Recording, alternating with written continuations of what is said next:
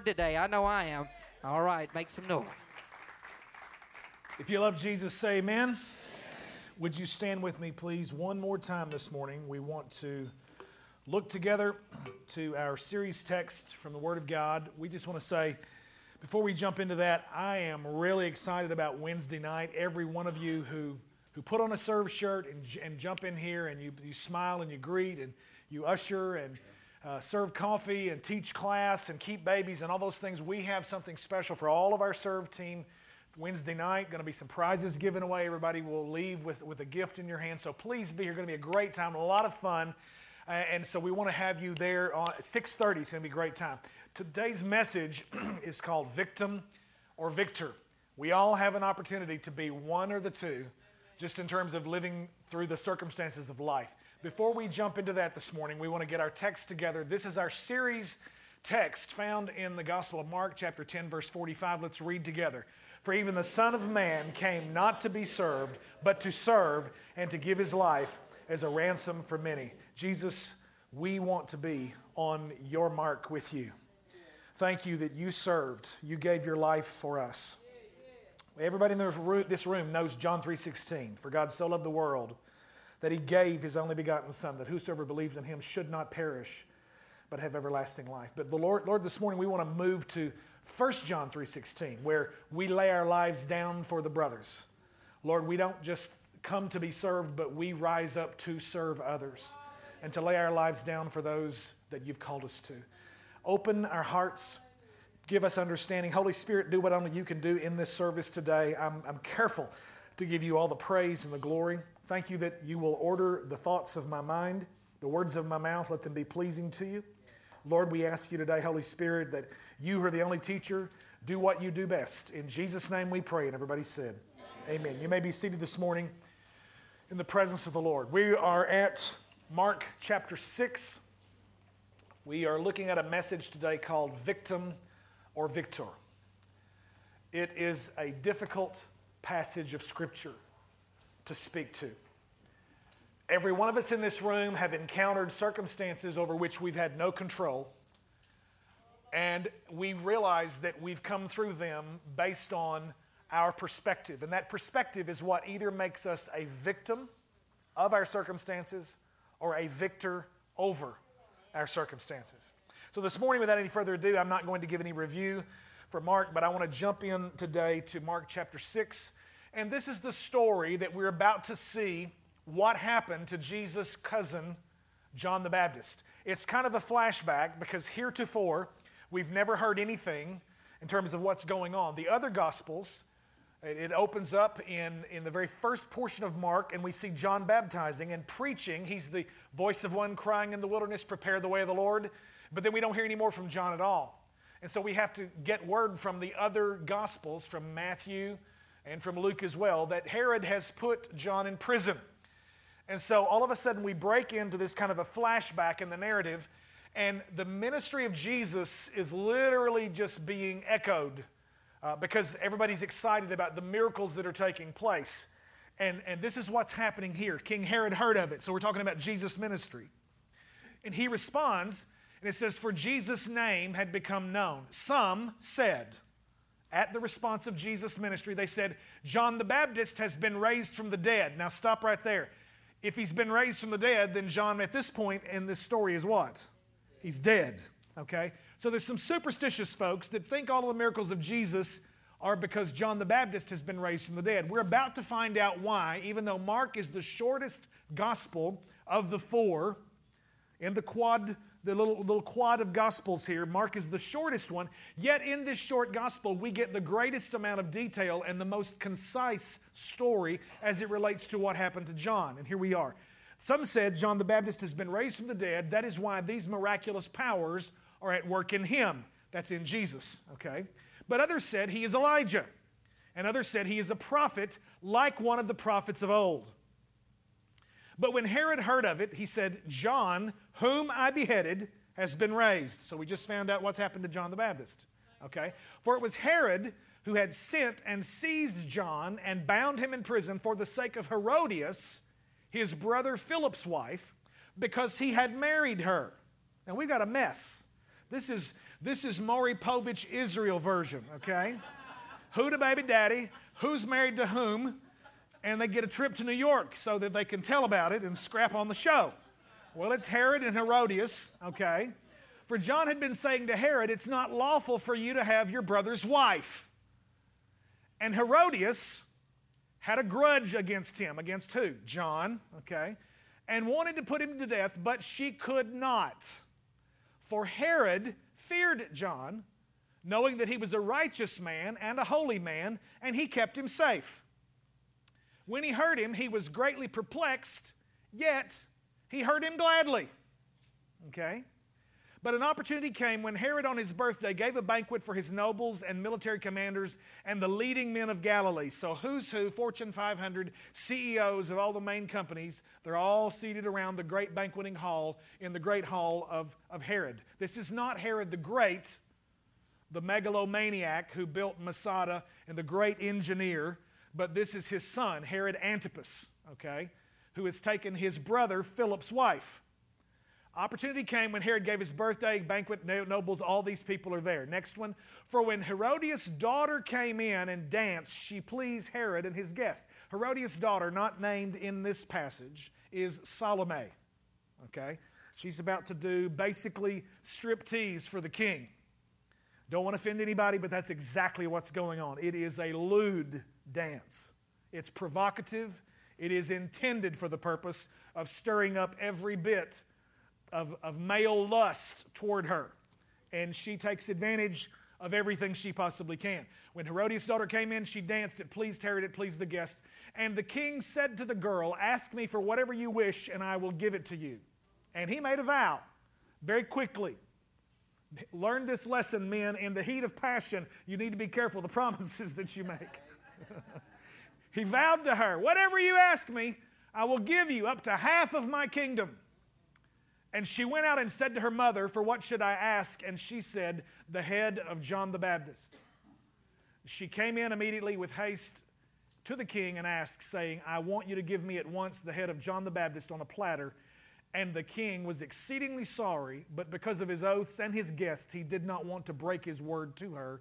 And immediately, the king sent an ex- executioner with orders to bring John's head, and he went and he beheaded him in the prison. And he brought his head on a platter, and he gave it to the girl, and the girl gave it to her mother. You imagine this scene dripping blood, poked out eyes of a once great prophet of God sitting on the charger in a hall of people that are gasped at the horror. When his disciples heard of it, they came and took his body and laid it in a tomb. Let's pray. God, help us today. Add your blessing to the reading of this word. Help us, Lord, to look beyond our American idea of fairness to see the eternal idea of the justice of God. Give us a glimpse today. Let your grace be made evident in the words of my mouth and the meditation of my heart. It's Jesus' name that I pray, and everybody said, Amen. This is, needless to say, an extremely challenging passage of Scripture we have characters in a story. I deliberately didn't print notes this week because I didn't want us to be consumed with fill in the blanks of drawing principles out. I wanted to try my best to try to weave you into the story. Because, as foreign as this might sound to every one of you, there are probably some things that each of us can relate to if we'll look deeply enough. None of us in this room, to my knowledge, have lost a loved one because of their determination to stand in the face of corruption on a governmental level. We are blessed in this nation to enjoy the freedom that we have to be able to come into this room and worship with passion the way we just did, to say the name of Jesus. Say the name of Jesus, and I, I, am not in any kind of way, this is not political in any kind of way. We are not trying to wrap the cross in the flag. I believe that the United States is one nation among many and it has enjoyed the grace and the favor of the Lord. I believe that we are in a place of literally reaping the seeds that we've sown uh, because of the decisions that we've made politically, the decisions that we've made governmentally and legally. I do not believe that we would be in the shape we're in right now if we hadn't progressively, over the last hundred years, progressively rejected the law of God as our standard. And I'll say that and move on. Characters in the story are representative, I believe, of circumstances that, that probably are working in each and every one of our lives. We've got a faithful prophet here who's declaring the word of the Lord. We first of all look and we see the faithfulness of John the Baptist. John is a very, very, very important person. He is a bridge between the old covenant and the new. He is the last voice of the Old Testament and the preparatory voice for the beginning of the New Testament. From the book of Malachi, we've heard that God would send Elijah. I don't believe literally a resurrected, raised up, literal Elijah, but it meant that someone would come in the spirit and the power of Elijah. And actually, Jesus says later in the Gospel of Matthew that it was John who was. He was your Elijah who was to come. He came in the spirit and the power of Elijah. He came declaring a message of repent, prepare the way of the Lord. Isaiah chapter 40, 700 or so years roughly before he shows up, Isaiah proph- prophesies in the 40th chapter of the book of Isaiah. He says, There is the voice of one crying in the wilderness, Prepare ye the way of the Lord. Every mountain shall be brought low, and every valley shall be lifted up, and the crooked places shall be made plain, and a highway shall be revealed. He says, The glory of the Lord shall be revealed. Prepare and make the way of the Lord. There's a principle that we must realize that before revelation comes of the promise of God, there is always a season of preparation to get us ready for the promise when it shows up. John is the preparation messenger, Jesus is the revelation messenger. John comes before Jesus as one who is heralding, a voice of one crying in the wilderness, Prepare the way of the Lord. He's, he has an entirely different kind of ministry. Nobody's seen anything like John whatsoever. He comes up as a nobody out of the wilderness, dressed in these crazy wild man clothes and eating locusts and wild honey, and he's dressed in, in, in wild animal skins, and he's preaching with a kind of a fearsome personality and declaring the word of the Lord, and people are drawing crowds out of everywhere. Pharisees and Sadducees and people out of the hills are coming to hear what is this guy named John and what is he all about? He'd had a miracle birth just a few decades prior. He and Jesus are about the same age. If you'll remember, they're actually cousins. Jesus' mom Mary and John's mom Elizabeth are cousins, and they're pregnant at the same time. Both of them have miracle pregnancies. Now, Elizabeth's was not an immaculate conception the way Mary's was, but it was still very much a miracle birth. She was an old woman, barren, never having had children. Zachariah, the husband, a great fearful man of God, fearful in the good sense of the word, in the sense of walking in the fear of the Lord, being reverent, loving God with all of his heart. He's just doing his course of following the priestly duties, and an angel of the Lord appears to him while he's in the temple, and he says, Your wife Elizabeth's going to have a baby. And, and Zechariah laughs, and he basically says, It ain't so. It ain't possible. How can that happen? And the angel of the Lord says, You're going to be struck dumb until the child's born, and then I'll open your mouth, so there'll be nothing left for you to say except, Praise God, you gave your promise. You know, sometimes God needs to shut our mouths and get a hold of this thing right here and stop this thing from wagging so he can fulfill the promise. And then all we've got left to say is, wow, praise God.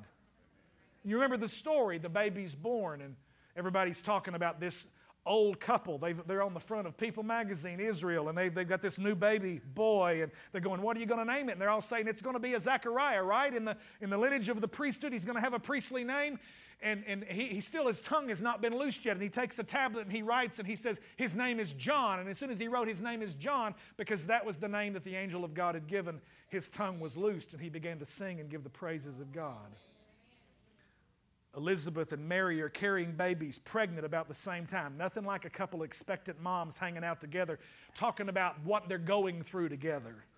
That is a whole side story. I wish I could chase that rabbit down the trail a little while, but there's nothing like getting somebody else. And guys, you think you can understand this? But let me tell you, if you've got a dream in your heart, you can be pregnant with the vision of God for your life, for a destiny. And the best thing you need is another brother that's expecting God to do something in his life. And y'all get together like two pregnant women and you, you start.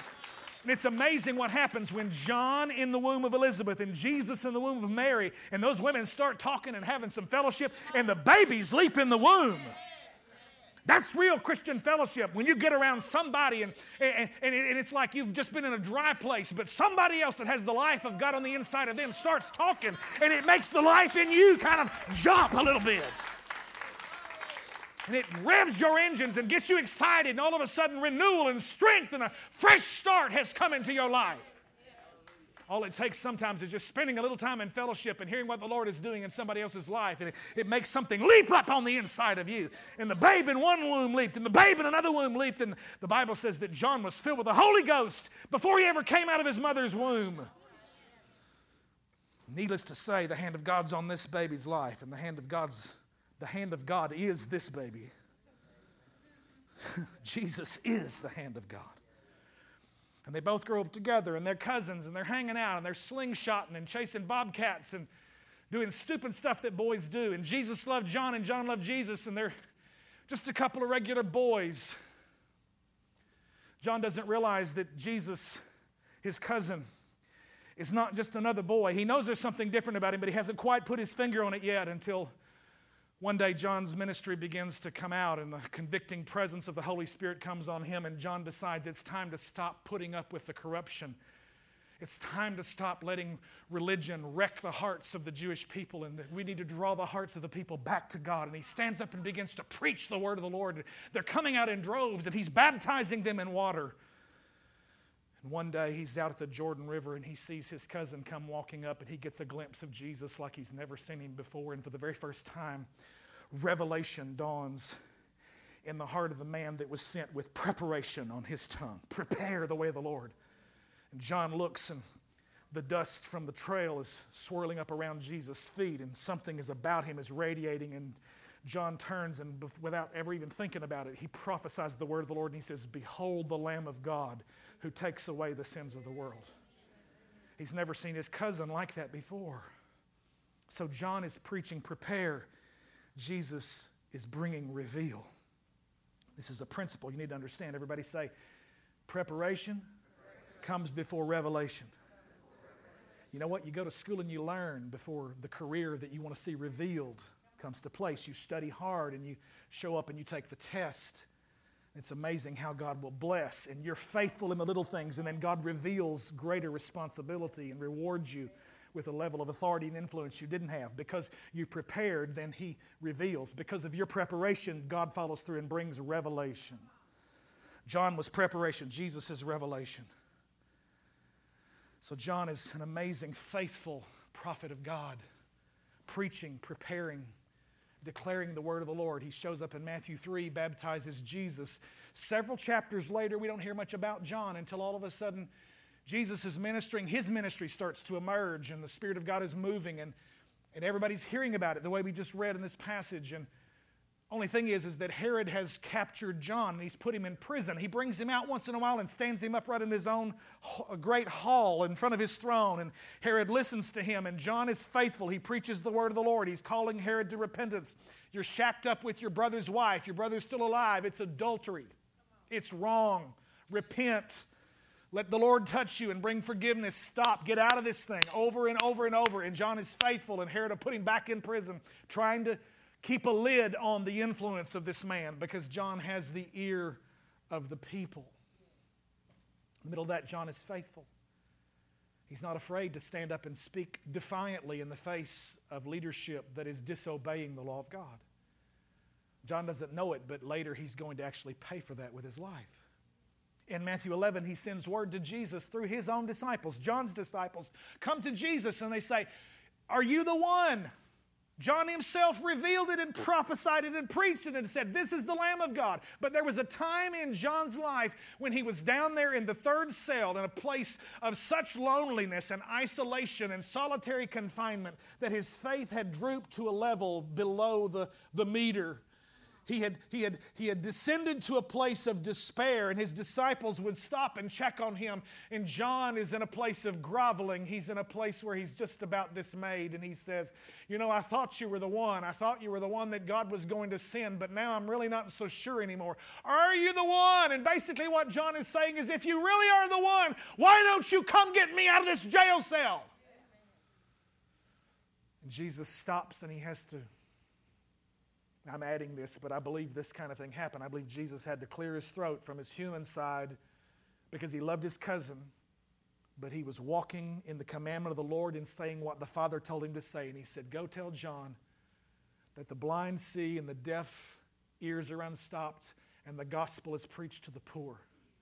Those whom the rest of society have called dregs and rejected and cast and thrown away, the gospel, the good news, the life changing, history making good news of the gospel is being preached to them. Go tell John about all of these things that you've seen and heard. And he said, Yeah, one more thing. I want you to tell, tell my sweet cousin, tell him, Blessed is he who is not offended in me. And we briefly touched on this last Sunday, talking about the offense of the gospel, that the, the cross is called a scandalon. It's the trigger on the trap that snaps shut when the mouse touches the cheese with his mouth, and boom, you're trapped in that scandal. You're scandalized. You are, you are hurt. You are offended. You are wounded. John says to Jesus, Blessed is he who is not offended in me. Jesus knew that John was going to be released from prison, but it was not going to come the way John was expecting it. How many times have you prayed and God answered, but it wasn't what you expected? Okay, hold that thought. Let's look for just a few more moments to this, this unholy trinity of people in this sinful family of Herod. Let's look at the sinfulness of Herod's family. I want you to think about this for a moment. Think about how weak this king is. He is a stick your finger in the air, check the wind. He is a pollster. He is a politician. He is only interested in what the people think. He wants to keep the people happy. And how many of you know sometimes if you're a leader worth your salt, sometimes you have to stand in opposition to what the necessary majority thinks is the right thing to do.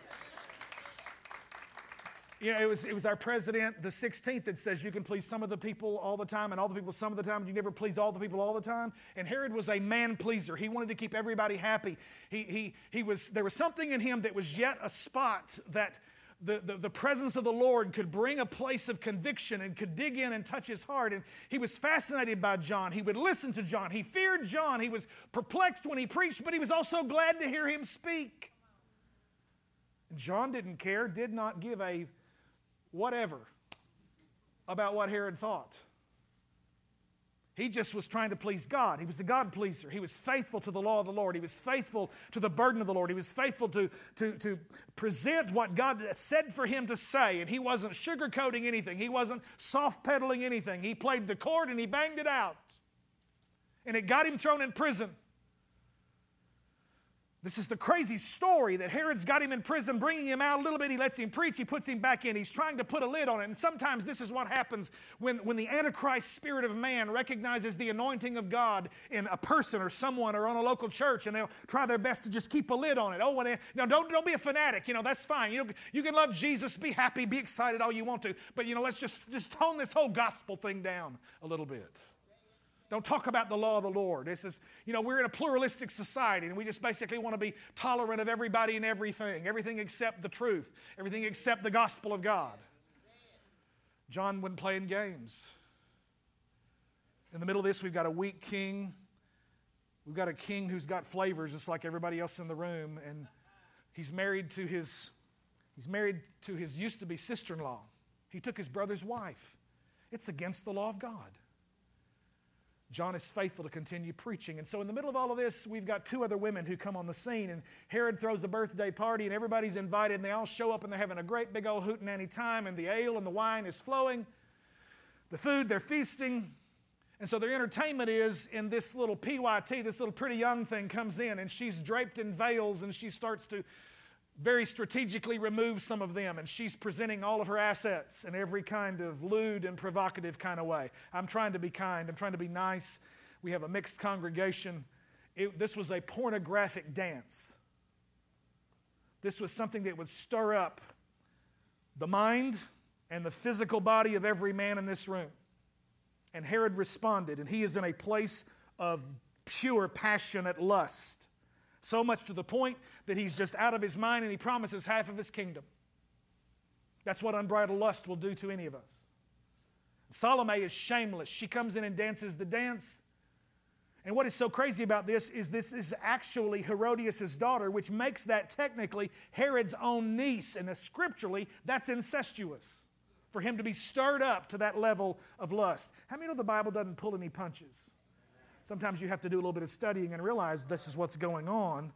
But we're talking about some family relationships. We're talking about real Maury Povich junk here. This is nasty.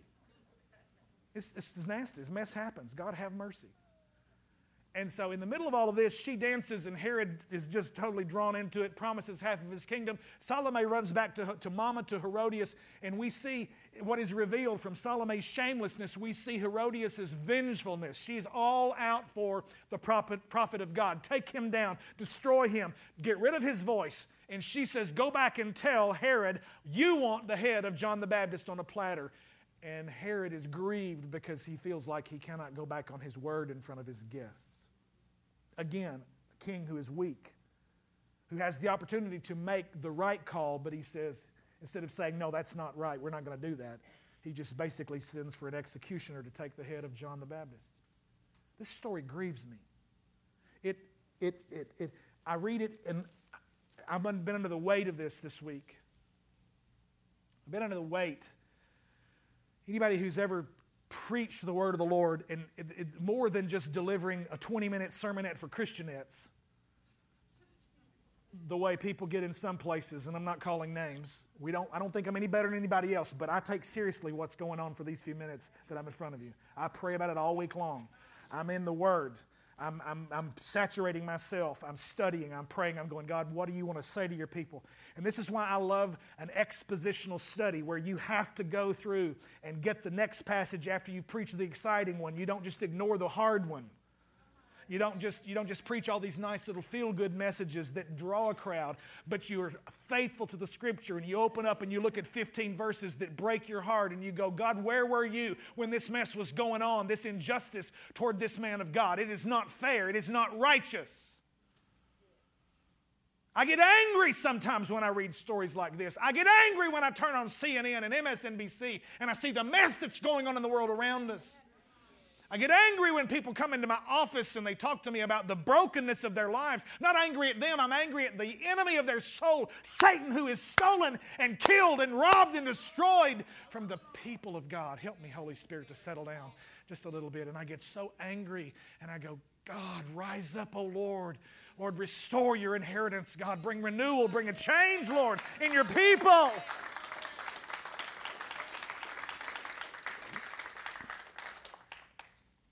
Sometimes just the weight of that can just about set me aside.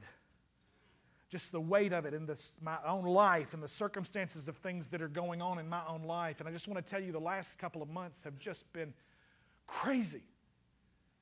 I don't in any way, I don't in any way ever, ever, ever. I try my best to try to be transparent to, to let you see that there's a struggle that I'm in and I'm praying through and I'm, I'm wrestling sometimes just to get my own prayers out. Not, not, I'm just trying to be real.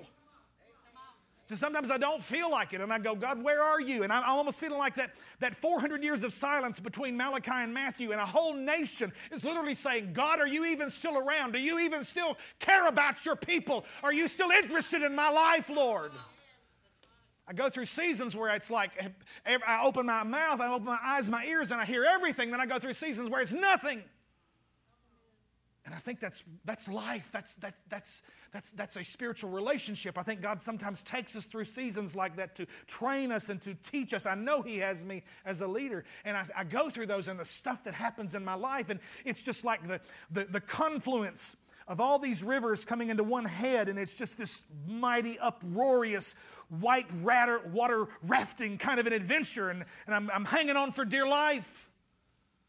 Because all of it just seems to be hitting, and it's a spiritual warfare, and it's a financial crunch, and it's health issues, and it's challenges in the city and the local church, and stuff that's happening. In the last six, eight weeks, it's just been a crazy challenge for me. I, I, have been over my, my little koi fish pond and I, I, I, did something stupid. I'm a gym guy, I'm a lifter. I know better than doing this. And, and instead of getting down and picking up about an 80 pound rock and, and le- raising up with my legs, I've been over and tried to do it with my back and I've been in a mess. I've been to the chiropractor 10 times and I've been in pain that just about sometimes throws me into the floor. Holy Spirit, help me say this and everything that can break has broken in my house the cars, the air conditioner, the dishwasher, the garage door opener. Everything is breaking apart. Now, you know, stuff happens. Things get old. Mechanical things wear out. I know that. I know it. But how is it that it all hits at the same time? And it's thousands for the new AC unit, and it's 300 for the guy just to show up and look at my garage door and say, I think you got a problem there. and the dishwasher needs a new motherboard. I'm, I'm just help, my, help me, my, let me move beyond that. What do you mean a motherboard? um, what? and I haven't even gotten started good yet. And I'm blessed. I'm blessed. I'm so thankful that I've had I've, I have a little bit of savings. I've had some money in the account. But I would be lying to you if I didn't back up and go, Lord, are just going to blow on it all and get it all be gone.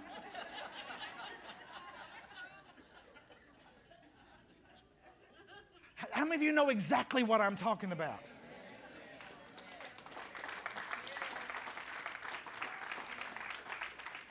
And I'm hurting, and this is breaking, and Dawn is frustrated, and Abby's graduating, and she's leaving school, and it's transition here, and I'm, I'm navigating jury duty.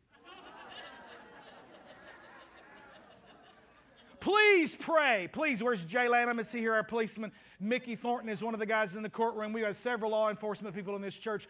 Pray for these people. They desperately need it because they are dealing with the problems on a daily basis of our society. And I go show up week after week after week after week. And Monday of this last week, we're sitting there, and it took five hours to get a jury set. And I'm sitting there, and I'm trying to prepare for a message, and I'm I'm taking notes, and I've got my little iPad, and you know you can't have your phone on, you know, and so and they're turning, coming around and checking, and I'm like sneaking, trying to you know do some work. I'm having fun now, but I'm telling you, it's been hellacious. My back's hurting. I'm sitting all cramped. Shay was at jury duty, weren't you? Shay's there. Ellie Caballero, several other church people, and they're all just kind of looking around. and they had a rape case come up Monday, and this guy raped three little girls, three, six, and nine years old. And if you saw it on the news, he jumped before his third day before he was found guilty, and they got him up in Grand Rapids, Michigan. It was on the news a couple nights ago. And I'm sitting there going, Holy Ghost, please don't let me be called for this jury. Jesus, please, please, please. I know, I'm thankful that we're in a nation where a man or a woman is innocent until proven guilty. But I just believe there's a special place in hell for people who do that kind of stuff.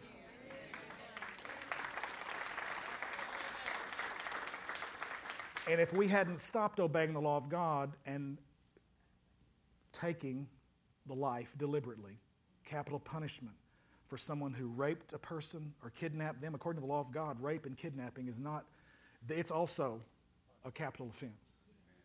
And when we stop doing that, it just proliferated. If we, if we hadn't rejected the law of God years ago, we wouldn't be in the shape we're in in this nation right now.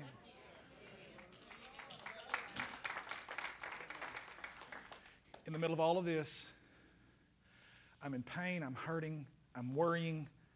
Where's this money going to come from? And I've got a little bit. I've been working. I teach history. I've got a couple different jobs besides the church. And I'm, I'm a busy guy just trying to do to provide for my family. And I've got a little bit of money saved. And it's like every time I turn around, bam, there's another thousand. Bam, there's 20, bam. And every time. And I'm so thankful. That some have been generous and helped me in this. In the middle of it, though, you can just kind of go, God, there ain't nothing fair about any of this. How many of you know fairness is an American idea, justice is an eternal God idea? And when you see something like this happening, this perfect storm of a weak king and a shameless provocateur and a vengeful mom, who are all the influence of theirs is just swirling together in a perfect storm that takes out a man of God who is only faithful, you have to scratch your head and go, God, where is your justice in this? This is not righteous. It is completely unrighteous. Some of you still might be struggling to say, How does this relate to me? Maybe the perfect storm has made you to be caught in an economy that downsized and you lost a job and you're struggling right now to provide for the family. Maybe you were caught in the perfect storm of a weak person in your relationship that was tempted and made a decision and it's destroyed the very identity of who you are as a spouse to that person. And you struggle to forgive. Maybe you were caught in the perfect storm as a teenage girl of just some pure mean girl drama. Maybe you're not a teenage girl. Maybe you're a grown woman and you've still been caught in the perfect storm of some mean girl drama. Your reputation has been destroyed and a job has been lost. And maybe you had a dream of God for a business and you've capitalized it and worked hard and a government regulation changed and an economy turned down and what was once a dream now has become a dead vision. It's buried and gone and you've had to move on. God forbid, maybe a loved one in a perfect storm of circumstances had a life taken because of being in the wrong place at the wrong time, and it just tears your heart. God, why? Why? Why? And it's easy to get in a place of offense and be offended at God. And this morning, I deliberately chose the songs we sang that His love is relentless. He will carry us when the world is falling apart, He will cover us. Lord, there is no one higher than you. If I did not trust in a God who was sovereign, who reigns over men, who raises up kings and sets them down, who, who, who controls the affairs of nations, uh, uh, uh, I, don't, I don't believe in a God who is knee jerking in the cosmos, like a, carrying around a kind of a, a, cosmic fire extinguisher, basically trying to put out all the fires that the devil is starting. I believe that God sits above all of that, that He reigns over every circumstance. And sometimes the stuff I don't destroy, I mean, I don't understand. I just have to back up and go, I know that you work all things together for my good because I love you and I'm called according to your purpose. I don't understand it. I don't, I don't know that I will until I see you face to face, Lord. The, the moral of this story, the bottom line is that there are some things that equilibrium doesn't get applied to it. They don't get straightened out until you get to the other side. John left the prison, but he didn't leave it the way he thought he was going to leave it. It wasn't Jesus coming to get him out, it was by an executioner coming and laying his head on a chopping block, and he entered into his eternal reward. He left the prison, he was set free. Too many times our expectations aren't met and we have an opportunity where our soul is wide open and we're in the place where we've prayed, we've maybe fasted, we've stood in agreement with others, and the prayer got answered, but it wasn't answered the way we wanted it to. And so our souls are wide open, and Satan does a, a flyby and he drops all the little seeds that produce roots of bitterness that can begin to take up a place and grow in our hearts. And we have to make a choice. I'm going to trust in God. Though he slay me, yet will I trust him. It's what Job said. It's a hard thing. It's a hard thing. I, I don't understand it. I don't know how to speak to your circumstance. So, in the closing moments of this, I want to grab a passage from the book of Psalms, from our worship manual. And I want to show you what Asaph did. Because he was in a place where every one of us, at one time or another in our walk with God, find ourselves. The Bible says in Psalm 73 Truly God is good to Israel, to those who are pure in heart. But as for me, my feet had almost stumbled. Everybody say stumbled right there. My steps had nearly slipped. So, stumbled is that same word, scandalon. It's the stumbling block, it's the rock of offense we trip over something and we go sprawling. Last week we talked about the fact that they thought they knew Jesus and what they knew about him made them trip over it and they went sprawling, and the scripture says they never got any further. Some people are stuck in their spiritual journey with God because they've gotten into a place of offense, into a spiritual rut. They've been hurt, they've been wounded. And until they can get that healing and move beyond that, there is no more spiritual growth. It's just a stunting. It's basically the Holy Spirit sends you to the showers, gets you out of the ball game, and you're just basically in the showers. Some people spend 20 years in the showers because they're offended. Out of the game of life, of God using them. And Asaph says this. He says, As for me, my feet had almost stumbled, my steps had nearly slipped. And this is what he said. He says, For I was envious of the arrogant when I saw the prosperity of the wicked. For they have no pangs until death. Their bodies are fat and sleek. They're not in trouble as others are. They're not stricken like the test of mankind. Therefore, pride is their necklace. Violence covers them as a garment. Their eyes swell out through fatness. Their hearts overflow with follies. They scoff and speak with malice. Loftily, they threaten oppression. They set their mouths against the heavens, and their tongue struts through the earth. This is what he's saying. How is it? How is it that I spend my life working to make God the center, to put Jesus at the center. And sometimes I feel like I'm in lack and I'm doing the right thing. And these people out here are doing the wrong thing, and it looks like they've got everything they ever wanted and asked for. It's quiet in here because I believe everybody has looked around and said, God, why is it that way? Sometimes there's some things that just don't get straightened out until the other side. It says, Therefore, his people turn back to them and find no fault in them. In verse 11, and they say, How can God know? Is there knowledge in the Most High? Behold, these are the wicked, always at ease. They increase in riches. And this is what he says. He's, he is ticked off. Verse 13 All in vain have I kept my heart clean and washed my hands in innocence. For all the day long I have been stricken and rebuked every morning. If I had said, I will speak thus, I would have betrayed the generation of your children. But when I thought how to understand this, it seemed to be a, me a wearisome task. This is basically the, the prophet of God in a place of worship. He says, I don't get it. I am busting it. I've got two jobs. I'm, I'm trying to save. I'm trying to provide for my family. And you got these idiots out here that are drug dealing and running scams, and they're blessed.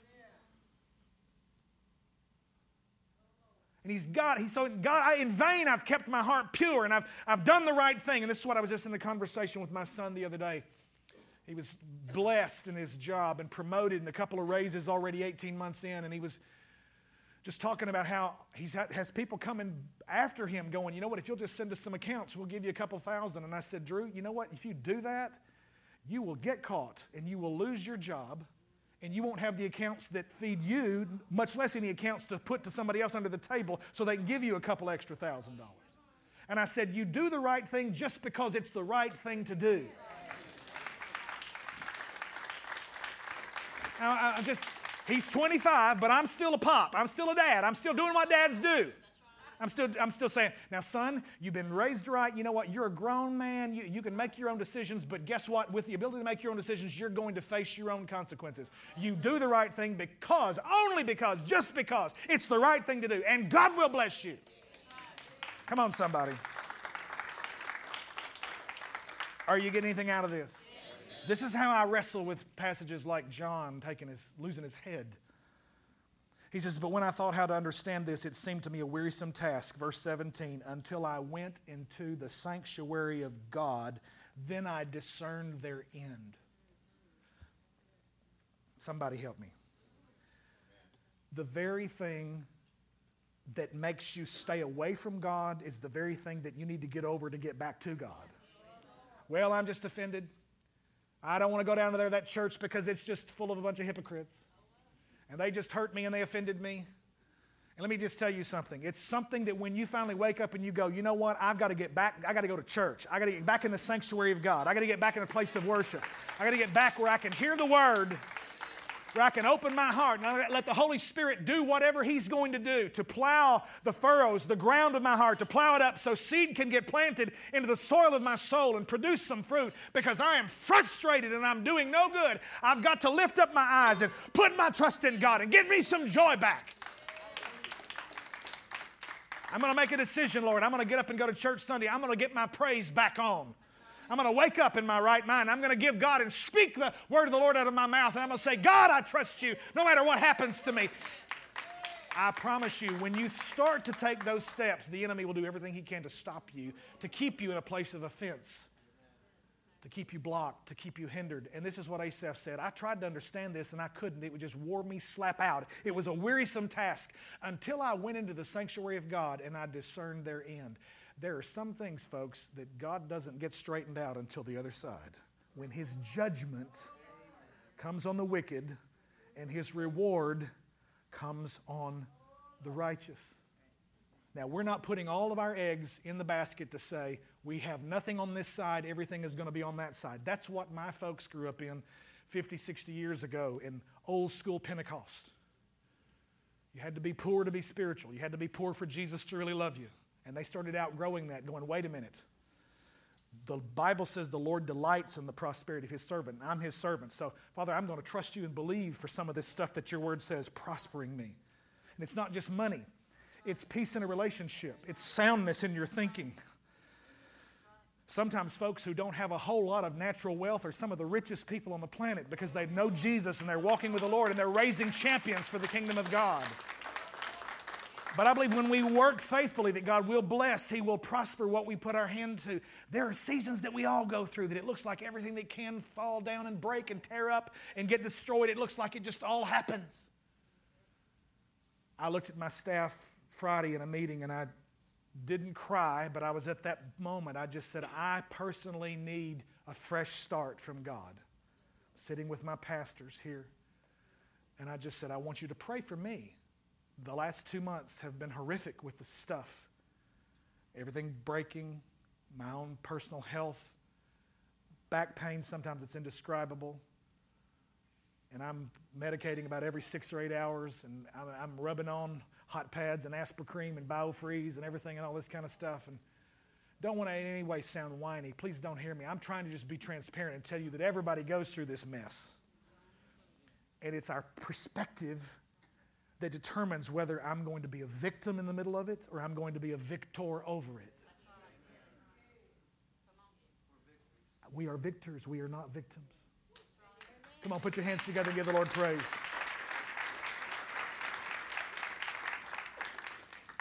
Look what he says when he goes to church, it all changes. He says, Truly, you set them in slippery places, you make them fall to ruin. How they are destroyed in a moment, swept away utterly by terrors, like a dream when one awakes. O Lord, when you rouse yourself, you despise them as phantoms. When my soul was embittered, when I was pricked in heart, I was brutish and ignorant. I was like a beast toward you, God. Nevertheless, I'm continually with you. You hold my right hand. You guide me with your counsel. Afterward, you will receive me to glory. Whom have I in heaven but you? There is no one like you, no one higher than you, God. And there is nothing on earth that, can, that I can desire besides you. My flesh and my heart may fail, but God is the strength of my heart and my portion forever. See, his whole attitude's changed. For behold, those who are far from you shall perish. You put an end to everyone who is unfaithful to you. But for me it is good to be near God. I have made the Lord God my refuge, that I may tell of all your works. I had almost stumbled looking at all the mess and the inconsistency and the unfairness until I decided to go back to church, until I went to the sanctuary of God and I discerned their end. Every head bowed, every eye closed this morning. Jesus, thank you for your Holy Spirit in this place.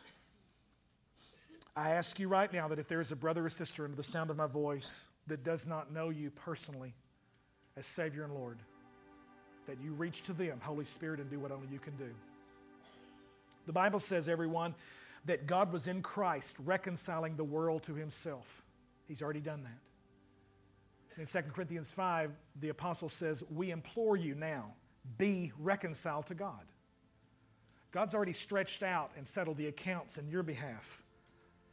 Now it is your responsibility to reach out in faith and receive that gift of grace and settle it on your behalf with Him. God has reconciled you. Now the word is for us to be reconciled to Him. Jesus, who knew no sin, was made to be sin for us so that we might be made the righteousness of God in Christ. He took our place. He paid a debt he did not owe. I owed a debt I could not pay. I needed someone to wash my sins away. That's a very simple transaction right here. I deserved it, he paid it. I receive it in faith. Every head bowed, every eye closed. I want to ask you right now if that's